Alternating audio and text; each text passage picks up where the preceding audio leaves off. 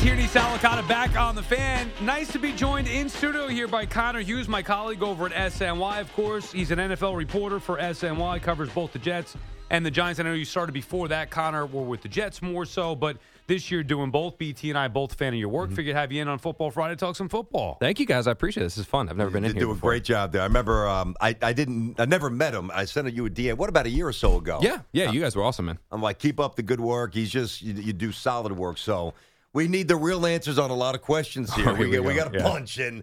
I listen. I, I, you know, the Belichick. So I'm going to put the Belichick aside for a moment. Okay. That's what we're discussing. Should Yeah. the Jets make a play? They won't. I don't think they should. Sal thinks they should.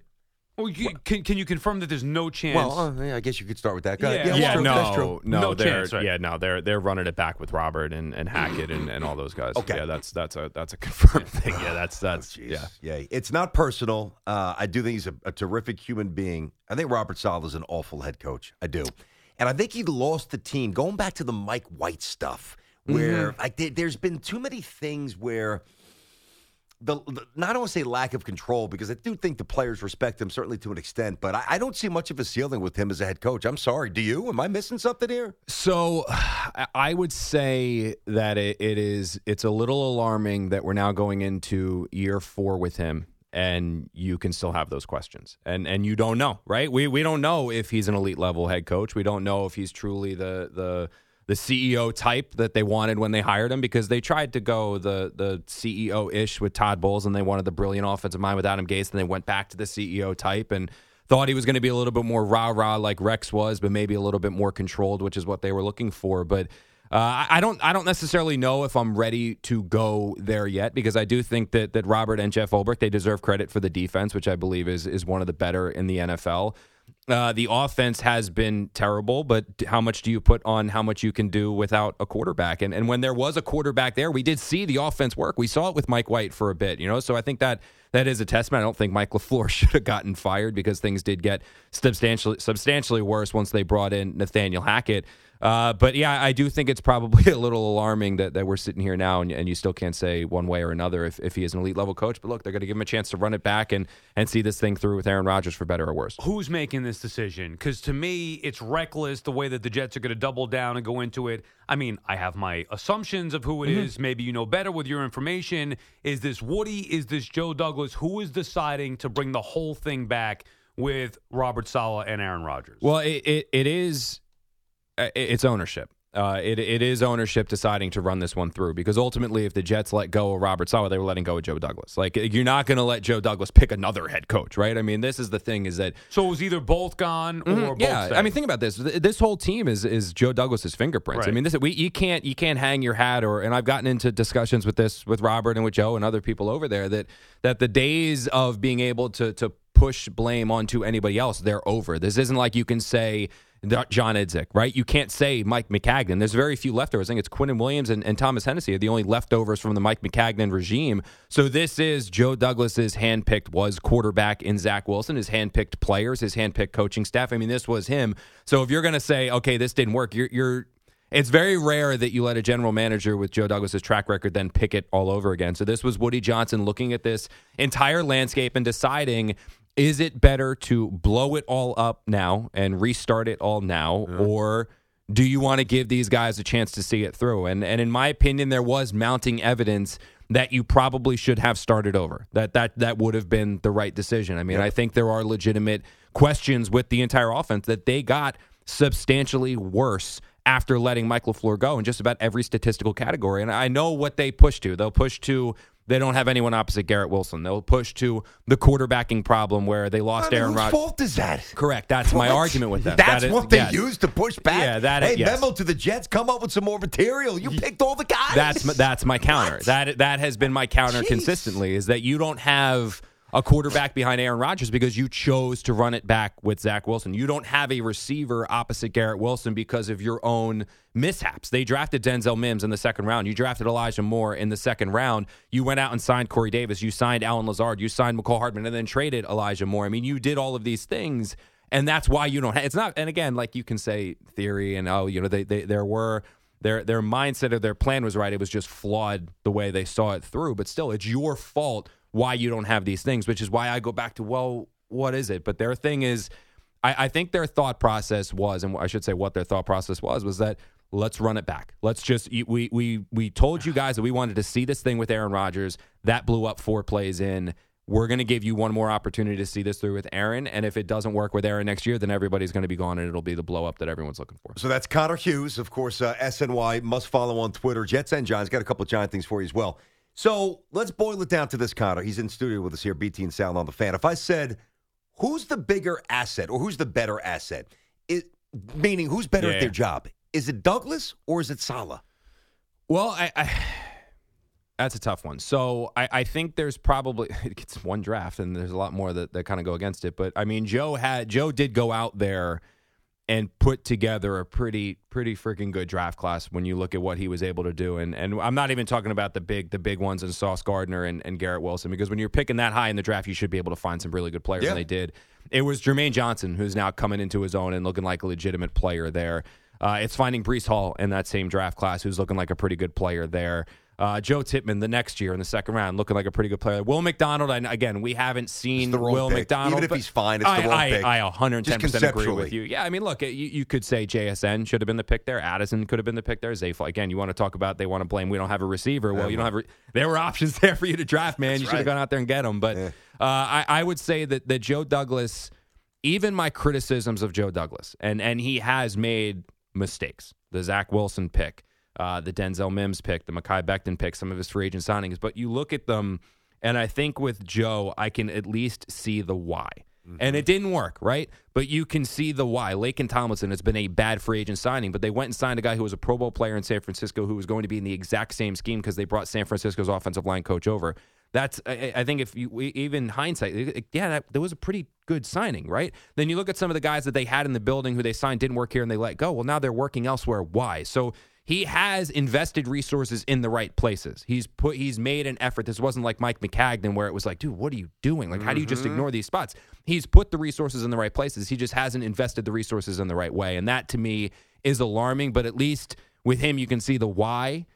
I don't always see the why with some of the things that So the answer is Joe. I would agree. yeah, and way. I think would agree. honestly, and I've said I've said this to, to some of my, my issues with the Jets right now, and, and a lot of it stems with somewhat with the players, but mostly with the staff. Is is that I just I don't love this, and, and I said this on SNY. I, I don't love the culture of just consistent and incessant excuse making that seems to overrun the organization, and and it's it's never when Adam Gase was there, guys, and and I know he was ridiculed and ripped Right. apart.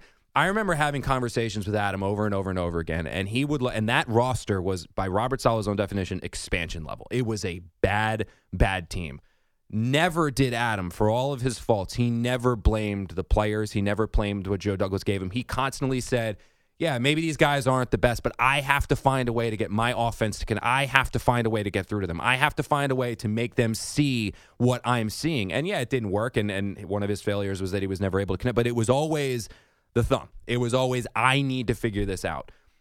I just get the sense a lot of times with this team right now, and, and again, it, it's it's not just Rob. It, it's it, there's a lot going on there where it just feels like they constantly focus and hammer on who's not here, what they don't have, and what they still need, instead of trying to find a way to make it work with who is there. And that to me is the most alarming aspect of the Jets. the It's absolutely pathetic. BT and Sal on the fan. We have Connor Hughes from SNY in studio here. Uh, we've talked about 10 minutes right now. We haven't mentioned Aaron Rodgers' name really in detail. yeah. How much of this, because I, it just doesn't make any sense to me, Connor. If I'm the owner, I'm sitting back watching this team embarrass me year after year after year. Like I like Joe Douglas. I think he's more respectable than anything else that we, they've had prior. Yeah. However, the results are what they are. The Mm-hmm. team stinks, and there's always an excuse. Like you said, it's always something with them. So if I'm the owner, I'm saying, what the hell's going on here? I'd look to either clean house, go hire a young, bright Mm-hmm. offensive mind, maybe draft a quarterback, or look to move up and take a quarterback. They're not. They're doubling it down. How much of this is because of the influence of Aaron Rodgers? I, I don't I don't think Aaron's sitting there. eh, There was no from Aaron Rodgers. There was no sitting down and saying, if you don't bring this regime back, I'm out. There was none of that. he did I- back them publicly on the he McAfee has, yeah, show. and he does because he does. He's, he believes in them. He he believe obviously he believes in Nathaniel Hackett. He believes in Joe Douglas. I'm sure he likes the fact that like this this staff seems and organization seems to give him whatever he wants. I'm sure that that's a, that's a benefit of it all. Wouldn't we all like that? Um, but I, I think this was one of those things. He made his opinion clear, but it, it, he was not going to meddle, and he was not uh, like Rodgers wasn't going to step in and say I'm out. This was in in and again it, it's. I I do believe that they are making the right move, running it back. And the reasoning why I think they're making the right move running it back is because if they were to fire everyone and say we're blowing this up, we're starting anew, right? You now know that Aaron Rodgers is coming back. You need to find a coach that one is willing to work with Aaron Rodgers. Uh, if they want to keep Nathaniel High, but even if you're blowing, now you need to find an offensive coordinator. And also, it's a playoff mandate now because you have a team that's willing to win. Now it's you see the quick trigger finger. Like it's just, it's almost like they're they're Woody's not sitting there and saying we're sticking with these guys through thick and thin forever. It is we set this up to see how it works with Aaron Rodgers. Aaron Rodgers went down after four plays. We're going to give you one opportunity this year, this coming year, 2024, to see it through with Aaron Rodgers. And if it doesn't work, and Joe Douglas said this at his end of year press conference, Rodgers said this when he talked to us as well, and I think he probably probably said it on McAfee. I've lost track of everything that goes on there. Um, they've made it clear that they know this is do or die. That if they don't do it this year, no matter who gets hurt, no matter Right, who okay. goes, they are going to blow it up, and then it will be a complete fresh start. Likely without, again, if Aaron Rodgers struggles here, he's not going to be back next year. So it would be a brand new quarterback, likely top 10 draft pick, new GM, new head coach, and they are truly going to start from scratch and move on from this regime. But they're just willing to see this through. And I honestly, like, you think at the big pool of people that would be want to get involved with this team and this coaching staff, it dwindles when you go, okay, you got to keep Aaron Rodgers. Okay, you got to mm-hmm. find someone that works with. Okay, it's got to be an offense that works with Aaron Rodgers. Okay, it dwindles a little bit. Okay, also by the way, it's pretty much a win now season. It dwindles even And the more. OC It staying. Yeah, Yeah, exactly. I- well, that's that's, why I think uh, uh, outside of the OC, it's why I think Belichick would be a great fit because Yeah. you really don't have a choice. They're trying to win now. You got mm-hmm. Aaron Rodgers. Saleh's the worst coach in the league. Belichick's available, and it might be the one time ever that he's desperate enough to even consider coming to the Jets. to me, that may I don't know what he would do with Hackett necessarily, but. Uh, You, look, you go into the season with Saleh, Hackett, Rodgers, or Belichick, Rodgers. Which one you going in with? Yeah, and I, I think I would say I, I would say Belichick. Yeah, I but mean, but I- I, I think everyone would. But my, my counter to that, and I said this yesterday, is that it, Bill Belichick is by just about every measure imaginable. He's the he's the greatest coach to ever live in the NFL, right? I mean, I think if you want to go way back and talk about some of the other guys, okay, fine. But Mm-hmm. like for the most part, and we can again get into the argument about Tom Brady, how much it's still. Those first few Super Bowls that Tom Brady won, yeah, he was clutch down the stretch, but those were Bills defenses, Bills teams. Like Brady was almost game managed those first goals. few- Yep, yeah, yep. and then Brady hit his stride almost in seven when the Giants beat him, and then he became like this unbelievable next uh, otherworldly quarterback. But still, Belichick is the greatest coach to ever live. He's sitting there, and there were all these there were all of these opportunities open, and he's been passed on him. Yep. And I I want there there's something there. That, that Arthur Blank sat with him on his yacht, looked across him in the face, and walked away and said, "Nah, I'm going to go with go with somebody else." There, there's something to that. And I don't know if it's that they think he got stale in New England. I don't know if there's uh, the report that came out that said he was going to bring Matt Patricia as his defensive coordinator, Josh McDaniels back, that he's almost stuck in his ways. Like, no, no, no. What went wrong in New England? That wasn't me. Trust me. Let me run it back. And some people are like, no, we want to see a guy who's got a fresh start. Oh, Like when Coughlin came back to the Giants and he was different than Jacksonville a little bit. And you see these Yeah. guys that get fresh. Like Yeah. Pete Carroll was different in Seattle. Like they they re-energize and they change their method and they they evolve. It's almost like Bill didn't evolve. And, and I I I there's usually something there. And if if it seems so obvious and all of these teams out there are kind of saying, "No, we're going to go with somebody else." I think there's something to it, with the exception of the Panthers, where they just had to find someone to take that job. I agree with you. Um, I, I would not do it. I, I want to go back to one bigger picture issue with the Jets. It's funny. A lot of times, and I know you get this as well on, on social media. What about ownership? Like we can Yeah. Tweet all day and do shows and have segments and debate, you know, Yeah. and scream, Rodgers, coach, GM, this, O line, receivers, whatever. Ownership. I think Woody's a terrific person. I really Yeah. do. I think he's a good guy. I think Woody Johnson's biggest issue is that he's got no connections. Like anytime, like anytime the Jets have a big decision to make, right? They lean on Charley Casserly. Oh, hey, Peyton, what do you think of Peyton? The? I don't care what Peyton Manning thinks about about the Jets. I care what somebody inside the building who knows football, who's had success, who's ha- who's got Woody's ear. I care what that person cares about the Jets. And I feel like Woody doesn't have that reliable voice or person to gravitate to in the building that's going to get him in the right direction. Is that unfair to say? I, I think there's some like I I, I know uh, Hymie, the team president. He recently took over uh, a few years ago. He's a true football guy. Like he really is, and he's got he's got Woody's ear. Uh, there is something to that, but I mean, it's not not every owner is going to be John Mara, who's a football lifer, you know, or Jerry Jones, who's a football lifer. And I know Jerry's fallen off some, but still, I mean, the Cowboys are always good. Like they're they're never like very rarely are they just a bad team that's missing the playoffs 13 straight years. But I uh, the one the one credit I will end up kind of flipping that and giving Woody is that he realizes that it's not like he's out there trying to be something he's not. He he brings in the you know, Again, he brought in the wrong people, but one of the big reasons why they went out there and got Joe is that this was a dude who cut his teeth from Ozzie Newsome in in, in Baltimore, right? And, Yep. and then he had success in Philly with Howie Roseman, and, and he had a you know basically a cup of coffee with the Bears. But like this was your football guy, and Woody wasn't there, but Christopher Johnson was. Woody still signed off on it, and they gave full control of the team to Joe and was like, "You've seen how it works before. You've done it before. Go now." The one criticism of Woody is that I think there are times where it's like the shiny object that grabs your attention and it's like i need to have that and, and i wonder if, if he still needs to he's a little bit more hands-on than christopher was christopher was very much like joe it's your show you go and, and woody is still yeah it's joe's show but maybe we do this maybe we do that you know so i think there is a little bit of that but it's just the unfortunate like that aspect of what you're saying it's the unfortunate just reality of the Jets. Like that's not Woody. Like Wo- Woody's not the football lifer. He he's not ignorant to it all. But I mean, you're unfortunately looking for something he's not, and the only way that changes is if he goes and sells the team, which isn't going to happen. or hires So- the absolute right person, and, they, yeah, and they that's that's it. what they think they did with Yeah. Joe, Yeah, I right? get mean, that that's part. what they thought they did. I and- like Joe. I do. I, I I haven't given up on Joe. I've given up on Saleh. I haven't given up on. Joe yet, totally. But Unfortunately, they're a package deal now because I they're not going to let. Like it's rare. It, it is rare that these two guys got an opportunity to pick another quarterback. Mm-hmm. Like when you whiff, like you did on Zach Wilson, and they. whi- I don't care that he had to play his first year. It did not matter. This was going to be a problem whether he started or whether he didn't start. so can- you don't think if he was drafted by a different team with a No. with better, play. op- you don't think you just I don't, think, he, can could play? No, there's two. I mean, it was it didn't work. Mike LaFleur was a hard a hard coordinator. Like he he grinded him. It was dude, you messed up on this. You need to be like he was hard. It was tough love. Yep. Didn't work. Nathaniel Hackett was the coddler. It was like, don't worry, we got it. Robert Saleh even let's, let's hold him. It's fine. That didn't work. Like Yep. he, he has tantalizing talent, but there's something there that's just not clicking. But I don't push back on the the coaching tactics, but he never had the requisite pieces to win. And he's gone. I know they're going to get rid of him. What I was going to say was like if he's drafted by the Niners and he's got protection and he's got offensive schemes Yeah. that are innovative and forward thinking and skill guys and like I know they I, that's a good point Yeah. about coaching him hard although they've coddled him lately and, and it's done. You don't think if he was drafted to a totally different situation with that skill set he could have been a star? Not well. The Niners, I think, is you can. I think you put Sam in there this weekend. The Niners are still going to go to the Super Bowl. Like I think the Niners are just they're they're the they're the outlier.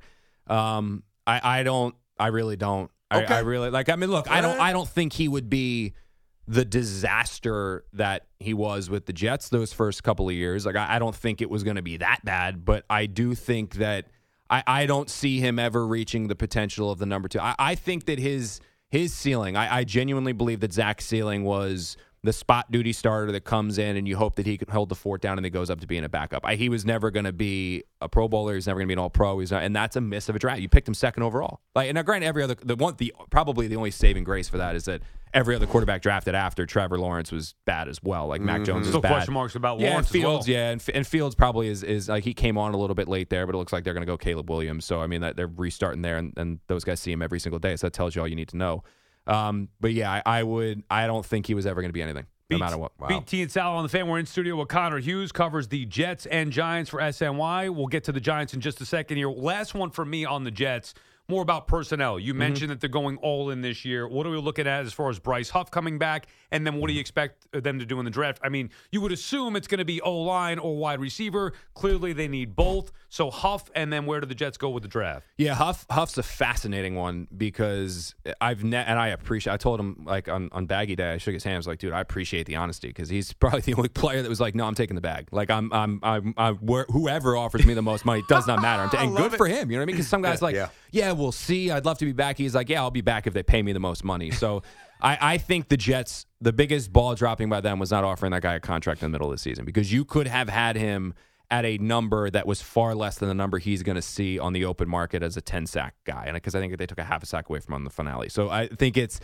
as a, as a double digit sack guy playing 40% of the defensive snaps, he's going to get a monster deal. And, and somebody is going to pay him. And, and I just, the only option for the Jets to keep him because they're going to make a contract. It's not like they're just going to let him walk. They'll make him a contract offer. He's just going to get overpaid. And their, their only option would be then to franchise tag him And everything we've heard from Joe Douglas is that that's not going to happen. They're they're not going to franchise tag him, so he's going to go. And and part of that probably has to do with the fact they invested a first round pick in Will McDonald, and you got to see the kid play. But we can debate that the whole time. As you have a proven guy who's a ten sack guy with somebody that you don't you're you're banking on upside. I would I if it was me, I'd bring him back. I don't know how Me you let him go, but it doesn't seem like that's going to happen. Number two receiver, and we'll start getting to these giant issues as well. Mm-hmm. Number two receiver, opposite Garrett Wilson. Week one is which player? Trade, draft, who is it? I think it's going to be. I'm going to go a little bit wild. I think it's going to be Calvin Ridley because the Jets are pretty high on him coming. So the only reason I say that is I think Mike Evans goes back to the Bucks. I think he, assuming that they work things out with Baker Mayfield. I don't think Adams gets traded anymore. Yeah. With, with, so Adams was the stuff. hot one. I don't think so. The Raiders did not make him available at all at the deadline. Like he was not available. Like it didn't happen. The fact that Antonio Pierce is coming back, the only the Raiders have never said they want to get rid of Adams. It was Adams would want out of out of Vegas, and now that he's back, and it seems like they're going to try to make this not a rebuild, but kind of like a retool, and they think they can fix this thing relatively quick. I don't necessarily know if if he's gone, and if if like if Adams is available, it's Adams. I just doubt that he's going to be available. Calvin Ridley was a guy that when he was being traded from the Falcons, the Jets were all over. They loved him. Hmm. They made calls. They were in on him. They wanted to make a deal. When they called him, it was right around the time the Falcons knew the gambling stuff was coming out. So I remember talking to people over at the Jets, and they were like, "I don't think he's available. Like, like we want him. Like we think he's available." They did their homework as far as seeing if the issues that he had with the coaching staff was that like a Calvin Ridley has has budding he can't be coached. Was like they did all their background homework. They Okay. checked every box. The problem with him was when they called the Falcons to try to get something done. The Falcons were like, "Yeah, he's not available," and it was because they didn't want to deal in bad faith. Basically, trade this guy for a second round pick. Oh, They should have the idiots. Yeah, really. Trade him.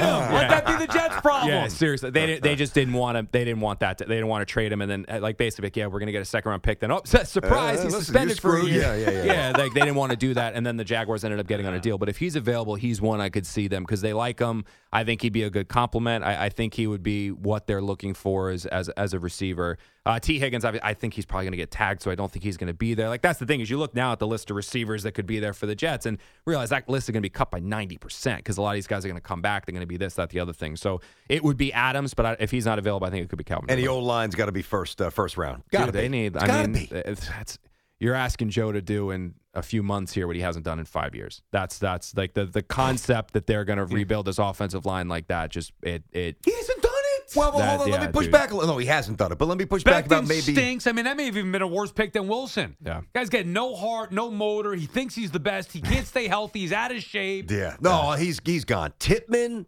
Vera Tucker, and a and a first round hit. I know Mm-hmm. he's got a hit. I get that. You do that right there. Boom, sixty percent O line set. Yeah, and and not you're- undoable. The first round picks got a hit. Yep. And and again, this is a, a general manager. I, I do think that Joe's solid, but he also picked Becton over Wirfs, and and Wirfs a pretty pretty good football player for the. Buccaneers, and and it's. Yeah, theoretically, if they hit everything right, if like you said, they they go out there and say Vera Tucker now is your right tackle, right? Because it's harder to find tackles than it is guards. You make Vera Tucker your right tackle. You go out there, you draft a left tackle, boom, tackle, tackle set. Laken Tomlinson's better now because Tippmann's year two. You now actually have a left tackle next to him, and then all you have to do is sign a right guard, which theoretically guards are more available. But the Jets have signed guards before, and you've got Greg Van Roten who failed, and you had Laken Tomlinson who has failed. They've drafted offensive linemen before and signed offensive tackles before that have failed. By the way, Alijah Vera Tucker is an offensive lineman who tore his Achilles. Like, I think about a basketball player jump like Achilles death sentence because you can't jump anymore unless you're Durant. Like an offensive lineman's job is push, push off, Yep. like that. That's not just you can't just assume that Vera Tucker is just going to be the Vera Tucker that was a borderline Pro Bowl All Pro player. Like you can't just assume that he's coming up. So you now need not only to figure out left tackle, right tackle, and right and a legitimate depth piece at right guard behind behind Vera Tucker in case he's not the same, and also hope Tippmann improves because there was some up and down year there. I know the Jets believe in him, but there was some up and down there, just the same as JMS with the Giants. So I, I think there are theoretically, yeah, there's a path to do it. You can do it. Teams have done it before. But again, five years Joe's been this team's general manager, and he stood at the podium on his introductory press conference and said, We need to rebuild the trenches. We need to rebuild the offensive line.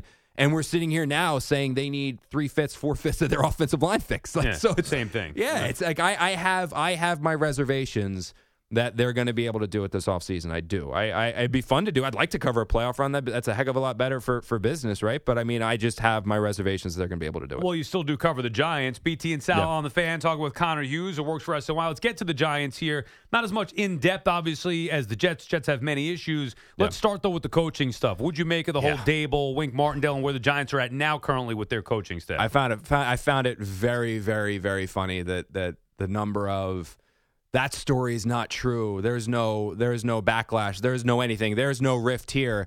And now suddenly he gets fired, and now everybody and their uncle is saying, "Oh no, yeah, they actually did hate." It's like, dude, like this was always there. Like Jake, there are there are people in this business, guys, that you know they say something, and their word is like you don't you know it's like He's one. you Glazer's know, one. Glazer's one. Like the, the, like this guy. Like anytime you have some dude who knows so much that he sits on it until a pregame show and then drops it, like the dude knows what he's saying. Like Right. he's and he's not hearing this from like I heard some wild theories that it was like the equipment managers saying this, Yeah, like they're okay. getting it from the laundry kid. Dude, this is Gla- he's no, he's probably hearing it from the top of the top. Like this, he's not making this stuff up. So that that blew my mind. But it's not just. Pat Leonard's story that he ran in the Daily News, I, and and Dan Duggan ran one right before him. Athletic, I yep. thought both of those stories were. I should gone. I used to work at the Athletic. I should have given them the same outlet shout out. Uh, those two stories were so well sourced, and I thought they told both sides of the story very well. It wasn't blue shaded. It wasn't this is the giant side. It was this is the side of who's left. This was the side of who's staying, and also these are all of the things that we've picked up on what's actually going inside. And some of those quotes that were dropped by specifically Leonard in there, it painted an environment that has built that you can tell when the Giants are winning games like they did two years ago. Yeah, you can look past it. You can look past being being cursed out and in meetings and this and, and the crazy hotheadness because you're winning games. And at the end of the day, when clock hits zero and you win and everyone's happy and fans are happy, everyone's good. But when you lose, it really wears people down. And the Giants had, and I'm not, you can check my phone. I'm not tight with Wink Martindale. I don't have his cell phone number. I don't talk to him every day. Like, here he's a golfer, so maybe I'll see him on a course someday. But like, I don't know him from anything other than sitting in front of him in a press conference. He was a top tier defensive coordinator you had in your building, and the working environment with Daboll was so bad that he wanted out. He was like, I can't do this anymore. And it wouldn't surprise. There were other coaches, whether it was the stink eye that he gave the special teams coordinator, whether it was the assistants that have come out and spoke, that it's like, there is something there that is alarming. A- And, it is something there that needs to be addressed and changed. And just assuming that, oh, Wink was a bad apple, the, the, the these guys were bad apples, this one was bad, this was just, this wasn't really a problem. It was something that just kind of one squeaky wheel. No, this was enough where it was an issue inside their building that they need to fix. And I think there's more there than maybe what some people thought. And it was just hidden year one because they were winning. Okay, so do you think that there's a chance? Connor Hughes with us in studio, by the way. BT and Sal, SNY, Twitter, of course, Jets and Giants, great coverage. Do you think that there's a chance that when it's all said and done, his volatility from a personality point of view ruins him, Daboll? So yeah, I mean, I, I heard I heard from stuff Bacon like when some of this stuff came out, I was like, man, this is this is like not good. And I remember talking to people that that knew that there were issues in Cleveland, like when he was the offensive coordinator there, the same volatility and, and heatedness in Cleveland, and some of the reasons. Remember, Daboll went through several coaching mm-hmm. cycles before he got his job. That there were some of those issues that were turned up in those coaching cycles and coaching interviews, and and they wanted him to address them, and he didn't address them overly well in some of those interviews, which is why those teams passed on him despite his success in Buffalo with their DVOA and what Josh Allen's done and all those things. And yeah, I, I think this is something that could deteriorate. I mean, it's it's very rare, and, and I don't think Kafka is like just some surefire pick to come back. Whether I think there's a ch- there's there's not a zero percent chance that he takes a lateral move. Like that's not that's not completely in, incomprehensible. Like that's that's still a situation that could be mm-hmm. out there. And when you have a coordinator that that is or a coach that loses all three coordinators and maybe two of which because they don't want to work with him anymore, that's that's a red flag. And I don't think it's so much so that he can't save it because I do think that Brian Daboll is a very good coach from a schematic standpoint. It does the look. That that team was two and eight. They very easily could have finished the season two and two and fifteen and, and gone to the tank. Of Giants picking one or two. They still fought for him. Them beating the Eagles final game of the season. That's noteworthy when the Giants had nothing to win. Like, yeah, or we nothing said to we said that too. No, we said that in Hundred real percent. time. So guys still it. fight for him, Yep. and players still fight for him. And I think he did do a good job of sheltering the coaching drama from the locker room, so there was a clear divide. I think he did do those two things. But what Wink's absence and departure has shown is that there are things that need to change with Brian Daboll if he wants to be a year over year consistent, successful head coach in the NFL. And I think he does need to change and adjust. And he's going to be given the opportunity to do it this year. So That, that's good stuff, by the way. Now, That's if a he really- doesn't, if yeah. he doesn't, then I think you're talking about Bri- uh, Belichick. I think that, Yeah. that's well, he's the that- Giants coach in Well, that's where I wanted to go. If because the way you present it, and some people thought it was all Wink, like Wink trying to be, you know, ta usurp power. Yeah, yeah. Okay, I did. I mean, I, I'm, I'm. you, did think yeah, that. You did, and you weren't alone, by the way. Right. So now that we have a, a, a you know an A to Z scouting report on the building, to me this seems dangerous enough where I might call Belichick today and get ahead of this. Yeah, I see. That's the thing is, it's correct because he's play. He, he not only did. I mean, Bryant. Like there is something to say what he did last year. I mean, t- two years ago. I'm sorry, not not this Right. last year was bad. He took a team that was terrible to the playoffs and won a playoff game with, with no talent. Like that team. I remember watching that team in training camp, and I talked to my boss at SNY and was like. I'm basically gonna be with the Jets every day because this team's gonna win three games. Like this, this team stinks, and like the fact that he had them playing the way that they did and got it, that is that is noteworthy. And I, you don't, you can't just constantly keep firing guys like they did with Ben McAdoo, like they did with Joe Judge. Like you can't keep doing that. So they are making the hundred percent right decision to run it back with them next year. Like he has, I, honestly, you've seen more from Daboll than you have Robert Saleh to Oh, no justify question. coming No back. question. You know what I mean? Yeah. But I think that my concern is that if things go south next year and he doesn't change, what could happen? You know what I mean? Because now the covers have been pulled up, where the, the everyone was tucked in and hidden, and it was again they won year once, you didn't hear anything. Mm-hmm. Things went through year two, you were fine. Year three, the covers were pulled off, and it was again the story from Dan, the story from Pat. Like that showed a lot of what was going on there. Whether you want to pretend it didn't happen, I know some fans don't want to know, but it's the truth. That is the truth. Those guys are two damn good reporters. Like they they they uncovered a lot of that stuff.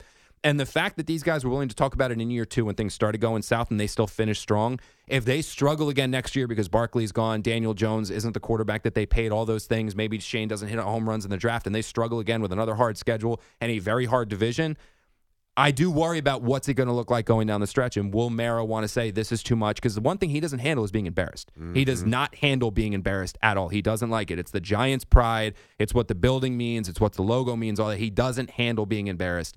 And if he is, if he says, you know what, thanks for the three years, it's too much. We're going to restart this thing. And if it does, if he does go that route, and Belichick sits out a year, that's the one where to me, you're talking about Jets. I mean, that's the one where Belichick comes home to the Giants. It's like- It just seems like a uh, something they would be willing to do if it again not this year but 2025. BT and Sal on the fan in studio with Connor Hughes covers the Jets and Giants for SNY. Last one for you, Connor. The the Kayvon Thibodeaux stuff here recently. Did you see what uh, his comments? yeah, yeah, yeah. I I saw the headline initially, then saw the actual comments. I really didn't think there was much to it. But your thoughts on not only his comments, but also what it means inside that locker room as it pertains to Saquon Barkley. Saquon's a really well respected player, and players want players that get paid. So I get it. I get it. But from a general manager perspective, Joe Schoen did it right.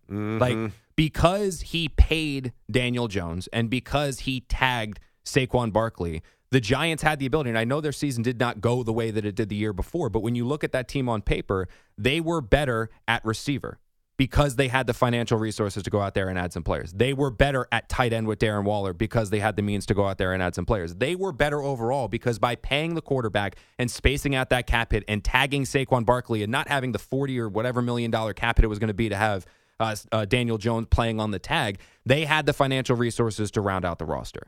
So they he played it right. And by the way, Saquon Barkley did not run for a thousand yards. He was injured again, and now you're going into a season like he played it. I'm sorry, like if Saquon Barkley was a pass rusher, or if Saquon Barkley was a receiver, or Saquon Barkley was a quarterback, he would have been paid. I think what Joe Schoen has shown us, and I think that it's smart team building, is that he just does not believe that running back is a valuable position that you need to invest significant resources in. So if Saquon Barkley wants to remain with a Giant, that's fine, but it's going to be on on Joe Schoen's terms. Joe Schoen is going to put out the contract, and Joe Schoen's going to say these this is what I'm willing to pay the running back. And if you want to take it, great. If you want to find better elsewhere, you can go find better elsewhere. And that's just now from Schoen's perspective. If you want to take that stance, that's totally fine with me. But remember, the locker room, like you said, they do value Saquon Barkley. Saquon Barkley is still this offense's best player. So if you're going to let him go and not pay him, you need to be able to hit on picks in the draft and you need to be able to hit on your signings in free agency to be able to fill that void. Because if you let him go and suddenly the offense is a disaster, you're going to have people saying uh, Saquon's running for 1,300 yards with the Eagles.